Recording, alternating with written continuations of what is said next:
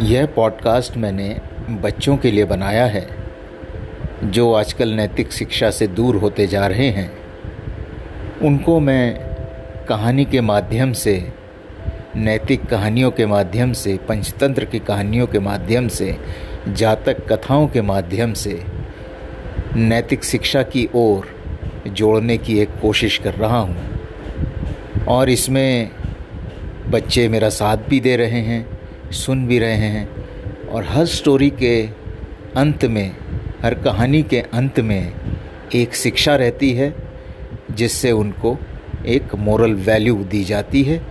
ये मेरी एक कोशिश है। आशा है आप सबको पसंद आ रही होगी। धन्यवाद।